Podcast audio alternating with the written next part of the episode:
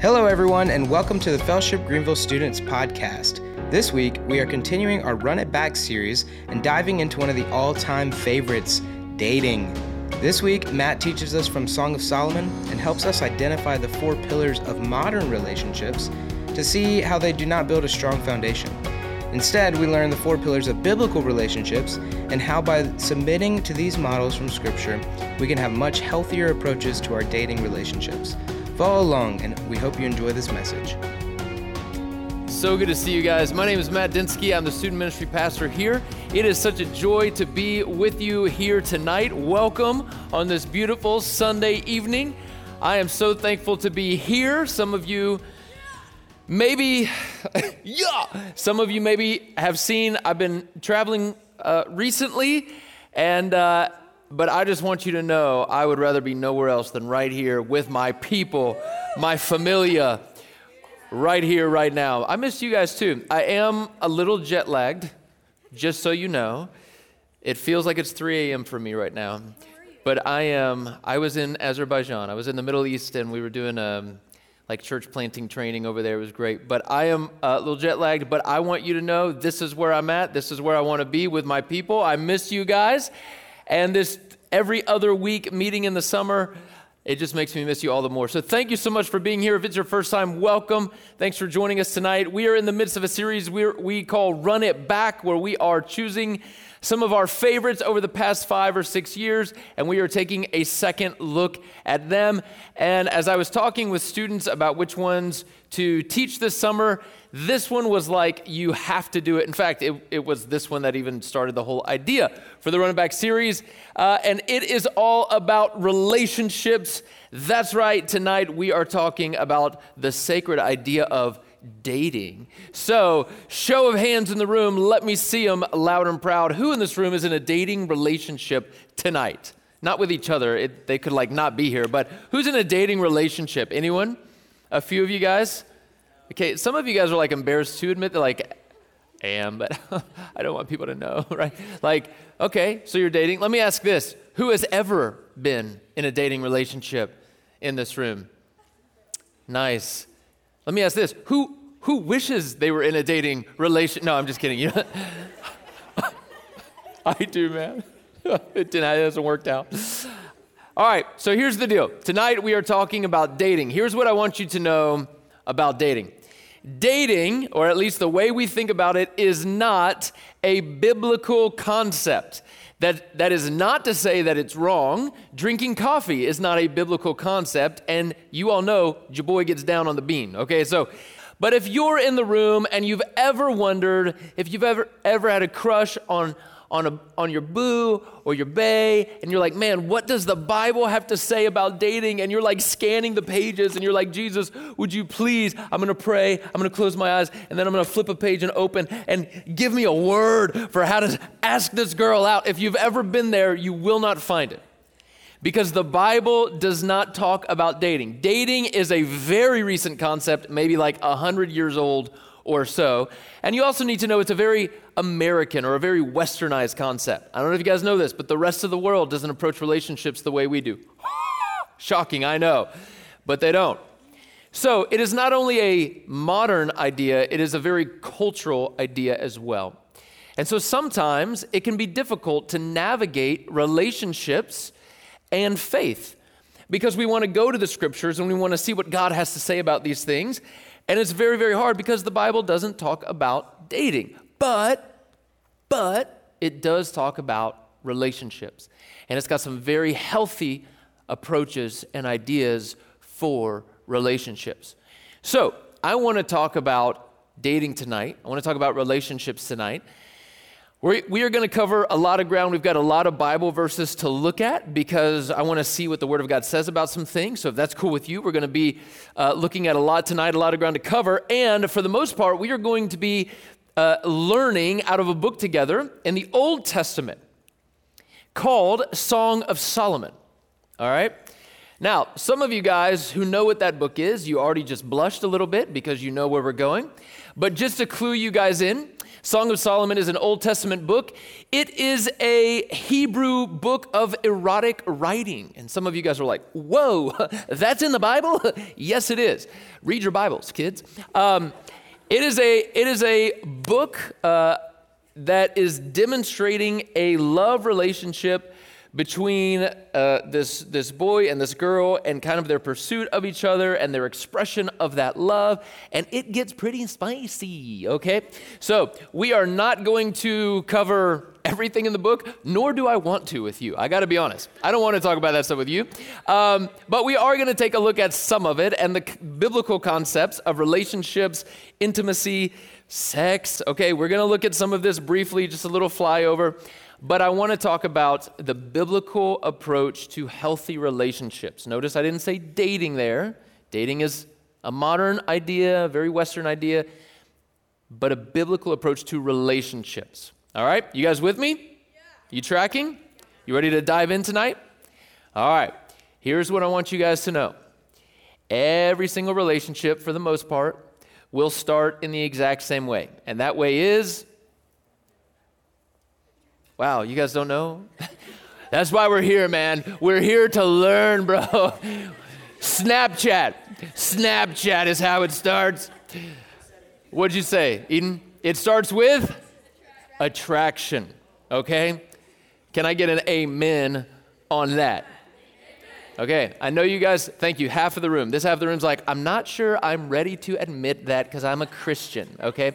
Christians aren't attracted to the people they love, they just love them. Okay, you're liars. Attraction is the beginning of relationships. All right, so I have here four signs, and we're going to start with attraction. Okay, so let me go ahead and put this one up. Huh? Oh, you said attraction? Congratulations, gold star. Okay, attraction is where it starts. Here's what I want you to know attraction is not wrong. Because sometimes as Christians we think, ooh, you can't be attracted to someone. That's a sin. Jesus said, if your eye causes you to lust, gouge it out. Any man that looks at a woman lustfully has already committed adultery in his heart. So you can't be attracted. You, you're taking it about 10 steps too far. Attraction is simply looking at someone and admiring how they look. Okay? You're seeing them and you're like, yo, okay? You're attracted to them. And I want you to know this that God has created us with the ability to be attracted to beauty. That is a God given gift. Now, can we take that gift way too far? Absolutely, like anything else. Can we take that gift uh, to a point of sin? Absolutely, like anything else. But the idea of attraction in and of itself is not wrong. You are admiring something that is beautiful. You're attracted to something. You have preferences, you have things. Some of you guys have way too many preferences and you need to get real about what you're looking for in someone. All right, realistic. Take about 100 things off that list. Okay, that person doesn't exist. But it is not wrong to be attracted. But here's what I want you to know attraction is good, attraction is not wrong, but attraction in and of itself is not enough. And that's one of the things we get so wrong when it comes to our approaches to dating and relationships. Attraction is not wrong, but attraction is not enough. And guys, I've been uh, working with students for a long time, almost two decades now. It's a long time. And one of the things that I've seen in the patterns of teenagers, no offense to you guys, is you put way too much stock in attraction. Like you're attracted to someone and it's like, I think God told me to marry them. No, He didn't. He did not. Okay? But I, fe- I felt it. No, you didn't. Okay, that's, that's your impulse, and you're playing the God card to get them to date you. Don't do that, all right? You are attracted to them. That's great. That's great. But attraction in and of itself is not enough. That is not enough of a foundation to build a healthy relationship on. So hear me. I don't want you to fall into the camp of, I can't ever be attracted to anyone because somehow that's wrong and icky and sinful. That's not true. God has created you with, it, with the ability to be attracted to beauty. We celebrate that. That's great. But if you're basing your entire relationship on the idea that you're attracted to someone physically, there's no foundation to that relationship other than attraction. And guys, I got news for you. I don't care how hot you are, I don't care how fine you are. A couple of decades down the road, you're going to be changing a little bit, okay? You guys feel me? Your body will change shape, your face will change looks, you will start making noises that you don't intend to make. Attraction fades okay? So if all you're basing it on is attraction, it is a very hollow foundation. But let's take a look at what the Bible has to say about this because these are not just my ideas, these are biblical ideas. So let's go ahead and start tonight off in Song of Solomon, chapter 1, verse 2. Let's see what is being said here. Song of Solomon, verse 2, uh, chapter 1, verse 2. This is the woman in uh, the narrative, and she says this about Solomon Let him kiss me with the kisses of his mouth. Not sure where else his kisses would come from, but I'm glad she clarified. The kisses of his mouth, for your love is better than wine. Some of you guys are in the room. You're in shock right now because we're teaching out of Song of Solomon. I mentioned two things in one sentence kisses and wine. You're going to go home and tell your parents, Matt preached the most heretical sermon. He's off the deep end. Hear me out. Here's what I want you to know about Hebrew writing and especially the Song of Solomon it is um, oftentimes artistic language, descriptive language, used to capture emotions. And so they're using examples that help us understand their feelings. Jesus uh, taught in a very similar way in his parables. The kingdom of heaven is like an earthly example that we can comprehend. And so he's communicating something kind of existential a little bit or figurative or, something that would be harder to grasp by using something that we can tangibly understand. And so she is expressing her love for Solomon by, by expressing her desire. Let him kiss me with the kisses of his mouth, for his love is better than wine. She's using this very artistic language. So she is expressing what? Attraction. She's expressing what? Desire. She is expressing what? Intimacy. So attraction is not wrong, but attraction is not enough. Let's take a look at what else the Bible has to say. Let's go to the book of Proverbs, chapter 6, verse 25. Look at what this says. Do not desire her beauty in your heart, and do not let her capture you with her eyelashes. Some of you guys know what I'm talking about. Because you might have a friend that's a girl, you might have a friend of the opposite sex, and you guys been hanging out and you chilling, just like friends, right? And then one night, you decide to go to prom together as friends. And one night, she decides to glue on the magnum eyelashes. You know what I'm saying? And all of a sudden, you're like, oh, she looks amazing. like, like, it's amazing how half an inch of hair on the eyelid can do something. Biblical authors know this. Biblical authors, sometimes we like to think we're the ones who invented like attraction or what it means to be sexy. Nah, fam, God invented that, okay? But biblical authors know this, and they know that there is such a thing as physical attraction. But they also know that if you base your entire relationship on that, it will fail. And that's what this proverb is about. This proverb is being written, and it says, Don't desire her beauty in your heart. That doesn't mean don't think she's pretty, and if she is pretty, you should wish she wasn't pretty. like, that's not what that means. It just means that the deepest desire for her in your heart should not be her attraction. Don't be captured by her eyelashes. Again, artistic way of describing something. The biblical authors are trying to help us understand do not be swept up in looks alone.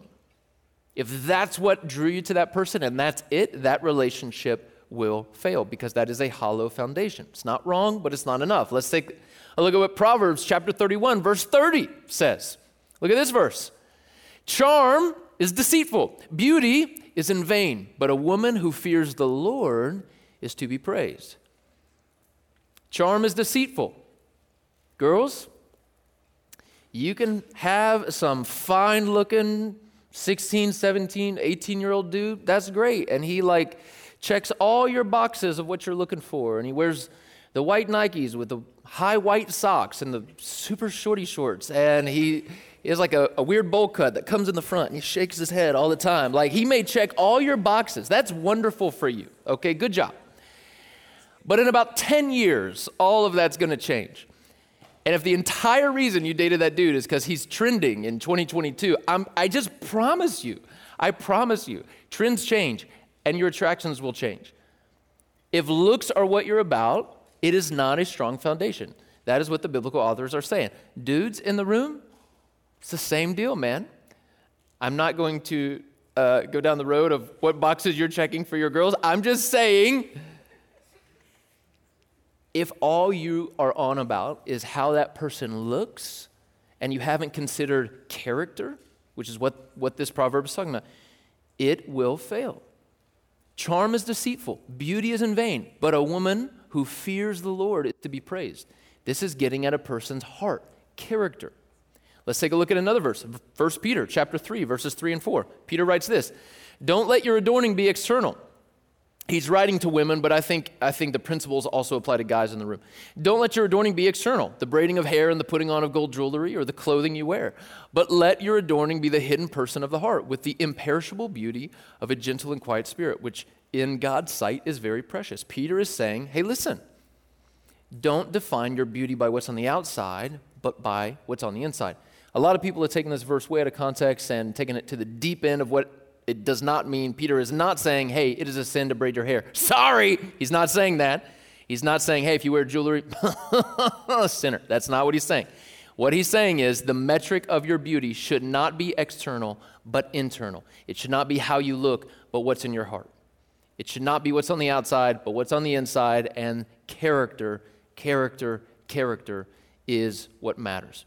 So, is attraction wrong? Yes or no? No. Thank you. Someone's getting it. Three people are getting it. Is attraction wrong? No. no. Is it enough? No. no. And some of us in the room already have learned this the hard way, haven't we? We dated that person because they were hot. We dated that person because they were fine. We dated that person based on how they looked and then about a month into the relationship, we realized, ooh, ew, there's no connection here. there has to be more than this, and there is. And what the Bible has to say about it, what God's word has to say about it is, yeah, attraction's fine. Like God has given us the gift to be attracted to beautiful things. But the thing we should be attracted to most is not a person's outside, but inside. So hear me. If you're in the room and you currently are dating someone, or you hope to be dating someone one day, which I hope you do. like, I don't want you to be alone for the rest of your life.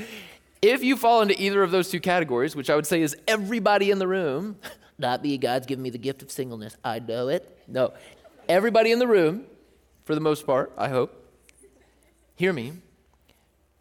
What should you look for in a person more than anything else? Character. Character. Character. What's in their heart? Is this someone who loves Jesus with every, everything inside of them? Is this someone who models the attributes of character? They are, the, the New Testament talks about the fruit of the Spirit. They are self controlled, and they have joy and peace and patience and kindness and goodness. Do they have love? Do they have compassion? Are there characteristics of Jesus on display in this person? Or are they self centered and selfish and vain and cruel and mean and thoughtless? Yeah, but they're hot. Cool. In 10 years, I guarantee you that won't matter as much. Look for character. Fall in love with character. It's fine to be attracted to them. I'm not, I'm not telling you, go find the first person you're the most unattracted to, but make sure they have a good heart. That's not what I'm saying. I'm just saying, make sure that what you're attracted to most is not how they look, but the character in their heart. You hear me? I, I promise you, this is a much stronger foundation for your relationship. So let's take a look at uh, this story in the Song of Solomon. We're only going to look at a couple of chapters here and there. The book is much longer, but let's take a look at this love narrative in the Old Testament. And so the first thing we are going to look at is chapter 1. Go ahead and get there in your Bibles. If you don't have your Bibles, it's on the screen. Chapter 1 of Song of Solomon. We're going we're going to look at verses 7 and 8. And so, what we're going to see is expression of love and expression of desire and artistic language that is trying to capture how they feel. So, this is the girl talking first in verse 7. And then in verse 8, it's the, the guy, Solomon. So, here's verse 7, the girl. She says this Tell me, you whom my soul loves. Oh, that's sweet. It's very nice. Tell me, you whom my soul loves, where you pasture your flock. Girls, have you ever said that to a guy? If you haven't, you might want to try it. Yo, dude, where you pasture your flock at? He'd hang up. He'd hang up in a heartbeat. She weird. Tell me, you whom my soul loves, where do you pasture your flock? And where do you make it lie down at noon? For why should I be like one who veils herself beside the flocks of your companions? Hold on, let's, let's hang on this verse for a second. If you're in the room and like you're, you were born in the last 16 years, 17, 18 years, which is everyone for the most part, you're going to look at this verse and be like, what the heck does she mean by this? What is this? Like, how, do, how does this anything, right? So remember, this is ancient literature and they're writing in ways to capture feelings and emotions. She is basically saying to him, How can I find you? Tell me where you're going to be. Tell me where you make your flock lie down, and I'll be there. Tell me where you're going to pasture, and I'll show up. She's basically telling him, I don't want to play games. I don't want to do this hard to get thing. I don't want to try to pretend like I'm not into you, but I really am. Tell me where you're going to be and when, and I'll show up. Tell me where you pasture your flock. Where do you make it lie down at noon? Why should I be like one who hides herself beside the flocks of your friends? She's basically saying, I don't want to hide myself. I want to know where you're going to be. Where you're going to be at noon. I want to be there. I want to be with you. She's making her intentions clear. Now, look how he responds in verse 8. If you do not know, O most beautiful among women. Oh. Guys, you see what he did there? Take notes. The way he speaks to her is very nice. Try this out next time. Yo, most beautiful among women. I, it might do something for you. If you do not know, O most beautiful among women, follow in the tracks of the flock and pasture your young goats beside the shepherd's tent. So basically, this is his way of saying, listen, if you really don't know where I'm going to be, I've made it easy to find me. Follow the trail. A little hard to get there, like, mm, find me out in the flock, girl. Follow the trail, all right? I've made it obvious where I'm going to be. Do you see the language that they are using? It is very clear. It is clear in its intention, it is clear in its desire. Is this how we typically approach relationships in modern Western American dating culture? Yes or no? I heard one yes, I heard a lot of no's. No, it is not. Don't even try don't even try to tell me the majority of ways that we approach dating is clear like this. How do we approach dating? We got a crush on someone because we're attracted to them, and then we play this weird game, and depending on if you're a guy or a girl, you have different approaches. Most dudes try to put on heavy amounts of swagger, and we think the dumbest things will impress girls. We learned this from a very young age, didn't we? If there's a cute girl in the kindergarten class, what do we do? Hey, you want to see me do a backflip? We, we learn to like puff our chest out and, and flaunt our colors. It's the peacock syndrome, right? You guys know the male peacock? They're the ones with the pretty tail feathers.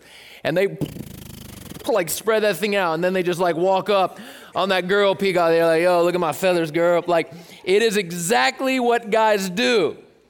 Hey, you see that cliff up there? You want to see me jump off? Like, like, no, we don't care. We don't. Guys approach crushes with flaunting and trying to do dumb things that they, oh, get them, Tommy, that they think will impress the girl. I don't think I've ever heard of a guy that finds a girl attractive and immediately goes to that girl and tells her how he feels. That's like not even in our playbook. Oh, okay. Tell him, Tommy. But girls, you're not off the hook either because you know, you know what you do. You pretend like you're uninterested and you're all aloof about it. And that male peacock is like behind you and he's walking and you just got your back turned. You're like, mm, I, don't, I don't even see you, dude. I don't even care. But inside, Like that Friday night, you have a sleepover with all your girls, and you're like, Ooh, did you see how he was flying? Did you see? He's so into me. And you make it so weird with this playing hard to get, I'm not interested, but I am interested game. But here's the deal here's why this is a problem for guys. We are so dumb. Girls, I don't know if you know this, but we can't read the clues. We don't know the signs. We can't interpret what you're doing. Guys think that when you're uninterested, it means try even harder. That's what guys think.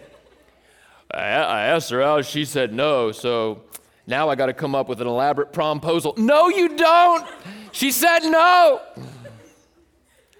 But girls, half of the time you mean no, and half of the time you mean not yet.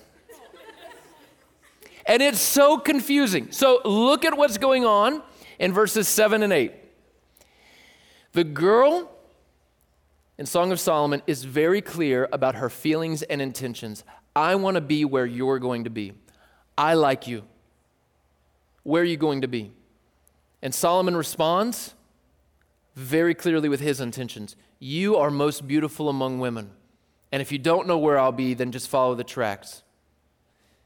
It is clear, their intentions are clear, their desires are clear. They don't play games, they don't have this weird, like, cat and mouse game. What do they really mean? What do they mean by that? Like, literally, literally, today's dating culture for teenagers is like, if I take a picture of my face and I include like my nose bridge and this eyeball up, it means something. Like, I like you, girl, ooh. But if I take a picture with like both eyes and my like half of my upper lip, it means I'm over this, right? Like, you send the weirdest Snapchats and these things mean something and there's some code in there somewhere. They're not playing games. I find you attractive and I'm asking, are you interested? Now, as fun as the games are and as exciting as they are, honestly, if you've ever been one and you've been broken by that and you've been heartbroken by that and you've been let down, how much better would it be? Honestly, guys, how much better would it be if you had the courage, and you told the girl, I find you attractive, I find you very beautiful, and I'm wondering if you'd like to get to know each other better. If she told you no right then and there and meant no, how much better is that than a six month to a one year long process of a weird, like flirtatious, she's not interested, but she leads you on, and now you're in the friend zone for indefinitely, right? How much better would it be if she were just straight up with you in the beginning? Yes? Thank you. One person says yes. Thank you. Girls, how much better would it be if that young man showed courage and maturity and articulated his feelings for you and didn't leave you wondering where he was at? And didn't leave you wondering if he's attracted to you and a bunch of other girls as well, and like what are his intentions, how much better would it be if those things were all clearly set from the beginning? Yes? yes. Wow, thank you, girls. Guys, step up here. Come on. So, what if attraction's not wrong, but it's not enough? So, what if instead of basing everything on attraction, we began to seek chemistry? People that we naturally gravitate towards, that we immediately know there's a connection there. Yes, we're attracted, but there's something more. I'm attracted to their heart. I'm attracted to their character. There seems to be some connection here that's natural, and I want to pursue it. And we're honest about our intentions, we're honest about our feelings, and we're upfront with them. We're clear with them. Because typically, typically, this is what happens modern dating, right? We are attracted to someone. Yes? And then we begin talking.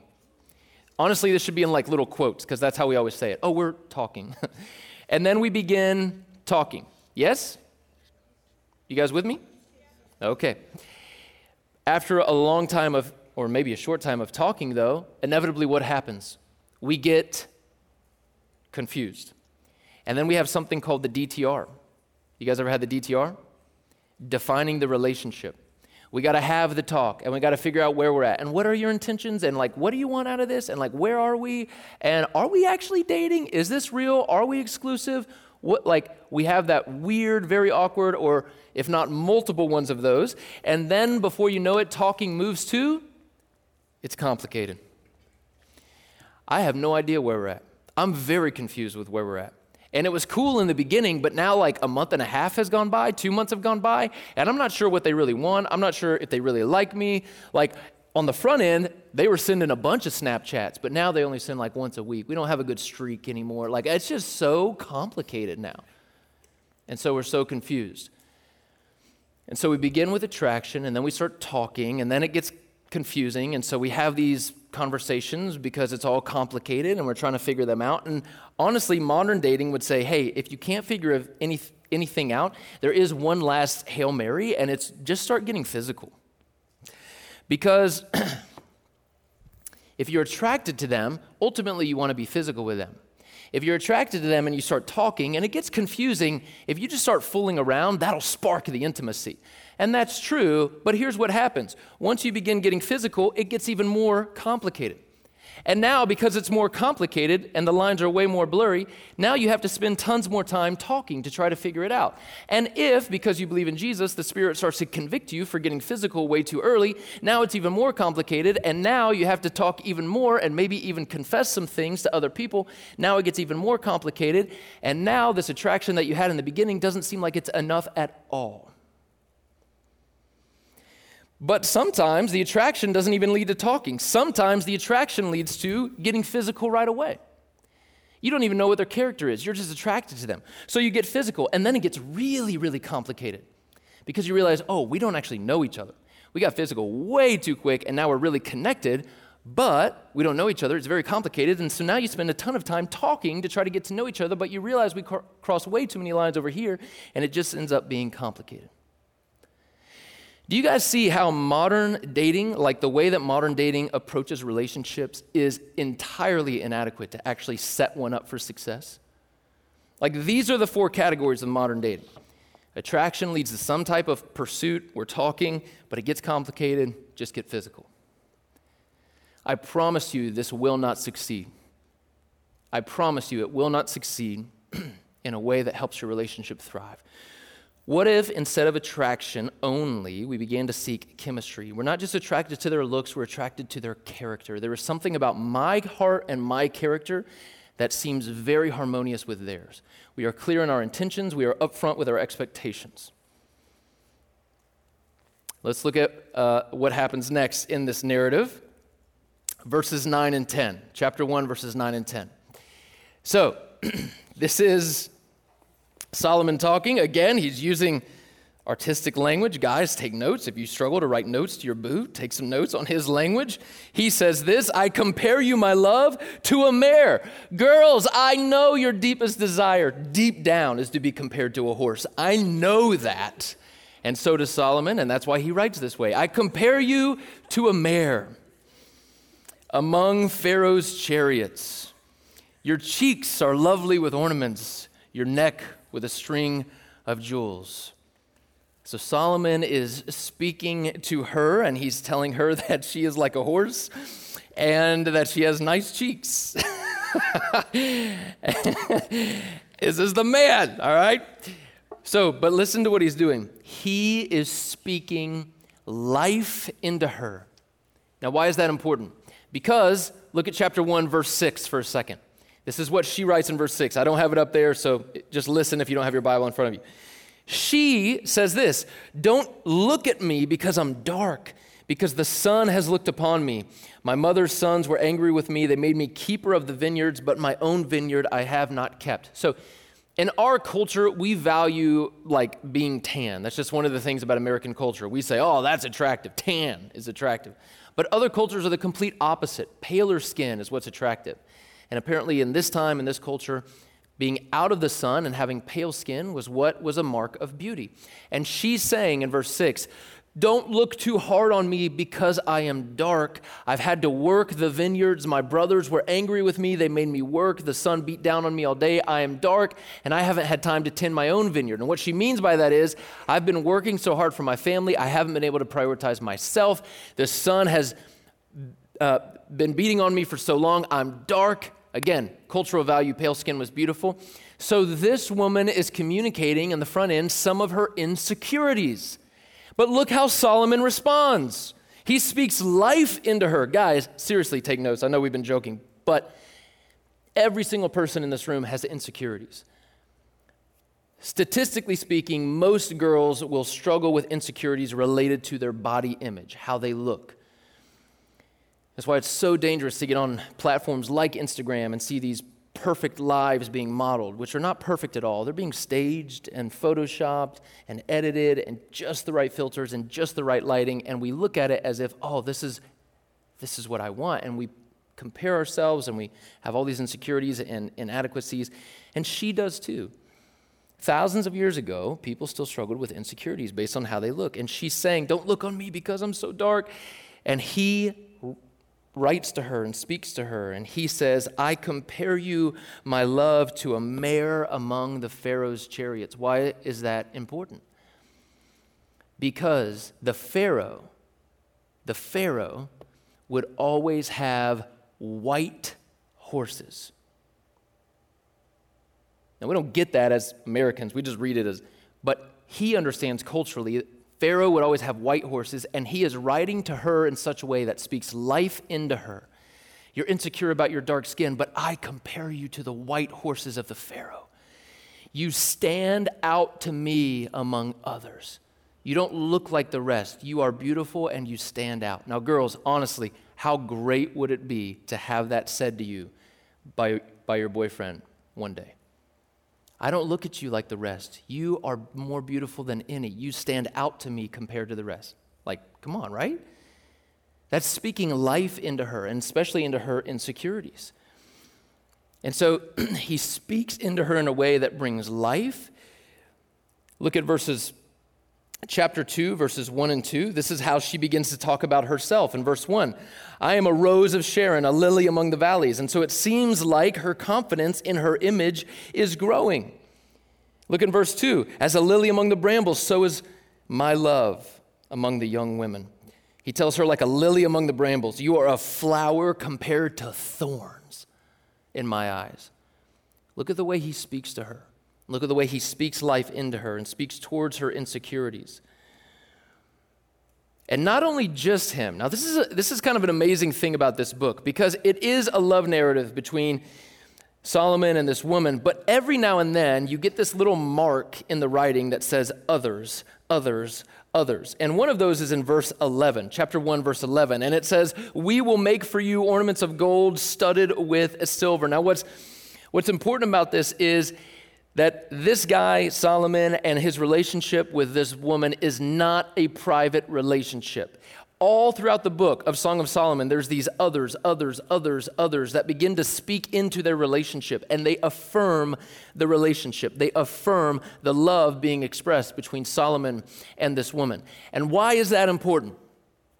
Because modern dating in America is defined by American values, and one of American values is privacy autonomy, individuality. And so we don't invite others into our relationships.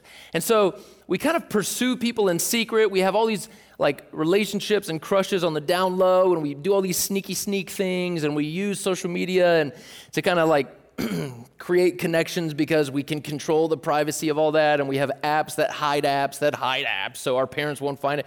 And we do all these like sneaky sneak things and one of the things being modeled in this book is if you want to have a healthy and successful relationship you need other people speaking into that relationship. You need accountability. You need help. You need wisdom beyond your years. But that's not exactly what we do so hear me. This is a good rule of thumb. If you have a crush on someone and you desire them and you want to pursue a relationship with them, and your closest friends, the people that love you most and care about your well being, if your friends tell you that there's red flags, if your friends tell you, don't do that, if your friends tell you, hey, we know something about their character that you don't know. Trust us, it is a red flag. Listen to your friends because they desire the best for you. Do not let attraction dictate wisdom, which we so often do. Yeah, but they're hot and I could change them. No, you can't. Jesus can, you can't. Wait till Jesus does, then pursue him, okay? If I had a dime for every time a girl thought she could change the bad boy. No, you can't. All right. Listen. if your friends speak to you and say, it's not wise, Don't do it. There's red flags. Listen to your friends. What we often do is we ask for advice from someone like, hey, dude, I'm thinking about, you know, going after this girl. What do you think? Oh, bro, don't do it. Don't do it. I'm just telling you, she's not good, man. She's toxic. She's unhealthy. We're like, mm. Then we go to another friend. Hey, I'm thinking about going. And they say the same thing. Don't do it. I'm just telling you, dude, she's done like the same thing to the past four dudes. Don't do it. And we're like, mm. And we go to another friend. And we ask that friend, you know, I'm thinking about pursuing this girl. And that dude doesn't know a thing about her. And he's like, yeah, man, go for it. We're like, oh, yeah, man, see, that's what friends are for. And now, that is not wisdom. You are seeking advice till you hear what you want to hear. You're setting yourself up for failure. That is not wisdom. All throughout the book of Song of Solomon, others are speaking into the relationship and affirming the love. Proverbs chapter 12, verse 15 says, The way of a fool is right in his own eyes but a wise man listens to advice. So, if your family or friends are speaking in and saying, don't do it, listen. But look at how Solomon and the girl are talking. They're not playing games, they're not being sneaky sneaks. They're expressing affection, they're expressing attraction, and they're expressing intention. They're not talking, cultural, talking. What are they doing instead? They're communicating. And communicating is very different than talking. Good? Some of you guys know I just got back um, from Azerbaijan, and it's a country in the Middle East, and we were there doing some training with church planters. And my translator was a 20 year old, 20 year old guy, and it was such a joy to be with him. And he was in a relationship. Oh, they got nothing out of you? Okay. He was in a relationship. yeah, they, uh, I know you don't know. He was in a relationship. And, um, you know, I was asking about the customs there because I'm, man, I want to learn what's the customs here. And get this in that country, if you desire to be in a, in a, in a dating relationship, dating relationship, you first have to get both families to weigh in with wisdom and you have to get the support, especially of her parents. And one of the things I asked him is, man, I got to be honest. One of the things I've noticed this entire week is that, like, the guys don't flirt with the girls in vain. Like, there's there's no man. There's just no like dumb, like guys trying to be macho and cool and swag and you think, yeah, what up, babe? Like, there's just none of that dumb stuff. Like, the guys actually treat the girls with dignity and respect, and they're upright and they're honest. I said, man, so do you guys like not flirt in this culture? He's like, no. What's at stake is the reputation of the girl. And the way men think about women in this culture is we have to honor their reputation. And if we flirt with them but don't have intentions to date them, that's a shameful thing for the girl. And I was like, please teach Americans how to do this. It was so amazing. They don't flirt in vain, and they only pursue someone when there's been chemistry built, and wisdom families have weighed into this. It was amazing. Amazing. Now, that may seem old school to you, but just think about the amount of pain being avoided in that system. Think about the wisdom in that system. He told me, he said, actually, um, his girlfriend, and, and he, he said, actually, we never even had the conversation of like, are we actually boyfriend and girlfriend? We just spent so much time together and formed chemistry, and so much trust got built off that, that the way we began to speak to each other clearly defined that we were interested in being, belonging to one another. And I was like, bro, like, write a book, please, dear Americans. Um, so, attraction, think chemistry. Talking, think communication. All right. Third, it's complicated. Let's take a look. Chapter 2, verses 8 and 9. She says this The voice of my beloved. Behold, he comes, leaping over the mountains, bounding over the hills. My beloved is like a gazelle or a young stag. Girls, speak to your man this way. This is good. Like a young stag. Behold, there he stands behind our wall, gazing through the windows. It sounds creepy. I'm going to explain it in a minute. Looking through the lattice. So if you're not careful, this sounds really creepy. It sounds like a stalker. He's just like outside her house looking through the window. Who's like, there he is. He came like a deer to do this. Here's what she's saying. Here's what she's saying. It's artistic language. Remember, she's describing something. What she's saying is that he is looking through the windows of her house. He's looking through the lattice, the privacy of her house. In other words, it's not literal. He's not some creepy dude in the bushes. What she means is he sees the real me. He sees into what others don't see. He sees beyond what others don't see. He has seen the mess. He has seen the crazy. He has seen the emotional. He sees the real me, and still he comes like a deer or a gazelle leaping over the mountains. He is like prancing to this girl, even though he has seen the real her. He's seen her at her worst, and still he pursues her with love. Look at verse 15, chapter 2, verse 15. She says this Catch the foxes for us, the little foxes that spoil the vineyards, for our vineyards are in blossom. In the book of Song of Solomon, their love is described as a vineyard, this growing thing, and it's in blossom, it's bearing fruit. But she says, In our vineyard, or in other words, in our love, there are foxes. The foxes will eat things up, the foxes will destroy the vineyard. So, catch the foxes, catch the little foxes. That's what she's telling the dude. In other words, what she's saying is, Our love has challenges there will be things in our relationship that are challenging to our relationship. They will test us. We will date for the first three to six months, and it'll be all like, oh, they're the best thing in the world. How could it get any better? Right? And then all of a sudden, around month six, you're like, I hate this person. What am I doing? Why am I with them? And the people that we thought we were attracted to, we are now annoyed with. You ever been there? And in the beginning, you were like, oh, I love it. They're so different than me. And we think, oh, yeah, opposites attract. That's true. But eventually, opposites attack. and you get to that point, and you're like, I got to get out of this thing, man. But her point is listen, every relationship will have foxes. Every relationship will have foxes that come into the vineyard or into the relationship, and they will begin to destroy things. And what love looks like is you begin to deal with those foxes. It requires an incredible amount of endurance, it requires an incredible amount of commitment. Because what this means is you have to be honest about the things that are destroying your relationship. But here's what that really means you have to be honest about yourself. It's very, very easy to look at the other person in a relationship and be like, wow, look at all their baggage. No wonder this thing's failing.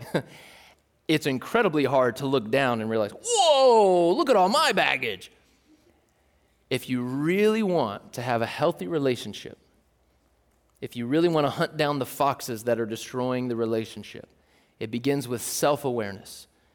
So oftentimes in dating relationships, we try to work on the other person like, oh, maybe if I could chip away at some of those things. Instead, work on yourself. Deal with the foxes in yourself, and that way you will be able to see into the real person. You'll be able to look through the windows and look through the lattice and see the real person and still pursue them with love and vitality. So, what if instead of it's complicated, we change that to compatibility? we begin to work on our foxes. We begin to work on the things that destroy the relationship. We pursue one another by growing in our own self awareness and dealing with our own baggage. And for you, that may mean a lot of things. It may mean that you need to begin a counseling process or a mentor process where someone is speaking into your life to reveal those blind spots. It may mean you need to do a lot of repenting. It may mean you need to do a lot of soul work. It may mean a lot of things. But what if we were committed to the relationship enough that when it got to that six month point where it's like, wow, this is really hard, we endured and we still pursued by working on ourselves and growing in our own self awareness. It's really, really easy to date until a point where it gets hard and then stop and then date someone else to a point when it gets hard and then stop. Here's what I want to let you know there are lessons that you need to learn about yourself. You can run from them as long as you want, but until you stop and start to deal with them, you will never actually learn the lessons. Every relationship you have will be plagued by the same baggage. So work on yourself and take care of the foxes. Okay? Last thing physical. So, all of us in here, it's just part of how we're made. It's the same thing as attraction. The way God has created men and women, He has created us to have desires, physical desires that are poured out of our attraction and our connection and our intimacy. It would be weird and in many ways not at all how God made you to be. If you were very, very attracted to someone and had great chemistry with them, and you've been clear in your intentions, and then you begin communicating and your desires are expressed, and you grew in your self awareness, and you're working on your foxes, and you're pursuing one another, and then you get here and you're like, oh, but I don't want to be physical at all. Ew. like, that would be weird because that is not how God has created men and women. We were created with desires that flow out of attraction, connection, intimacy, commitment.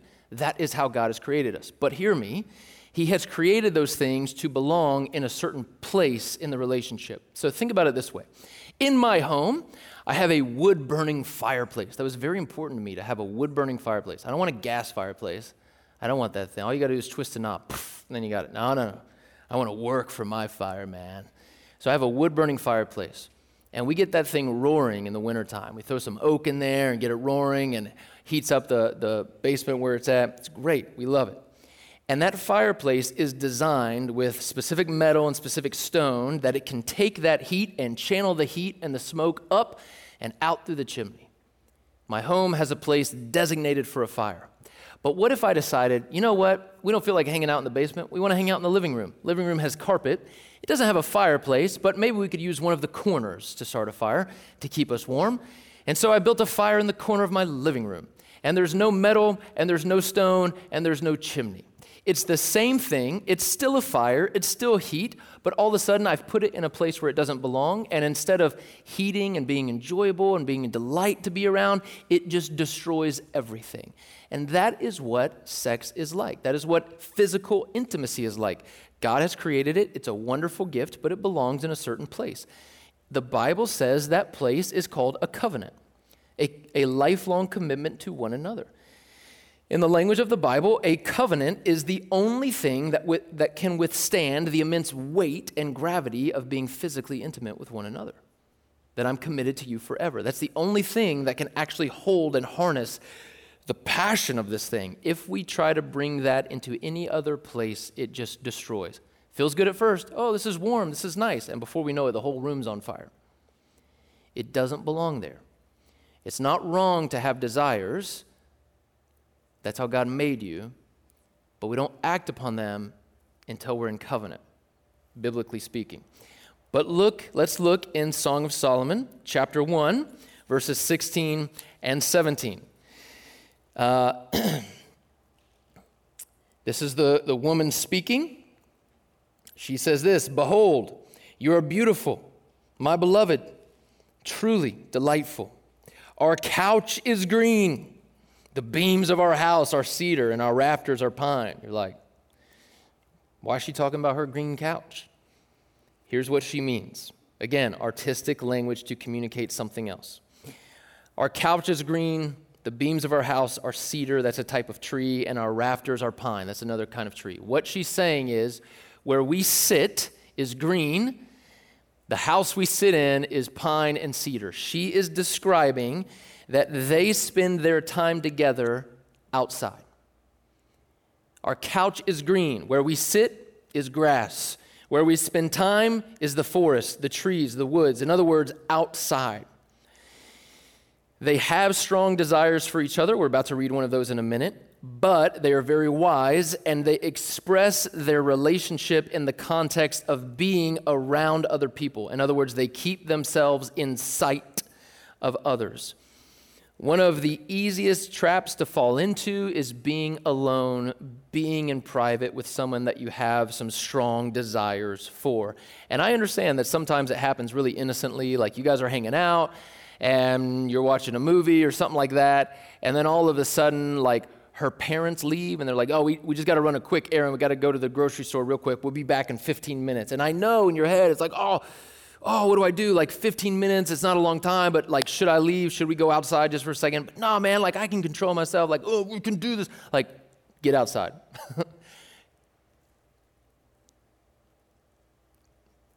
One of the most dangerous things that you can do for your relationship is cultivate all these sexual desires and then put yourself in a private setting. Even if the parents are home and you're like, yo, we're to go chill in the basement later, and you shut the door, private setting.